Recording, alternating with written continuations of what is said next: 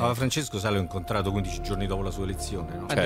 detto Emanuela sta in cielo. Sì. L'ha detto a me e mia madre. È stato un modo delicato per dire Emanuela è morta. Quello che ho pensato è un'inchiesta aperta. Non si sa se Emanuela è viva o è morta. Tu sei un capo di Stato. Pubblicamente perché per strada l'abbiamo incontrato.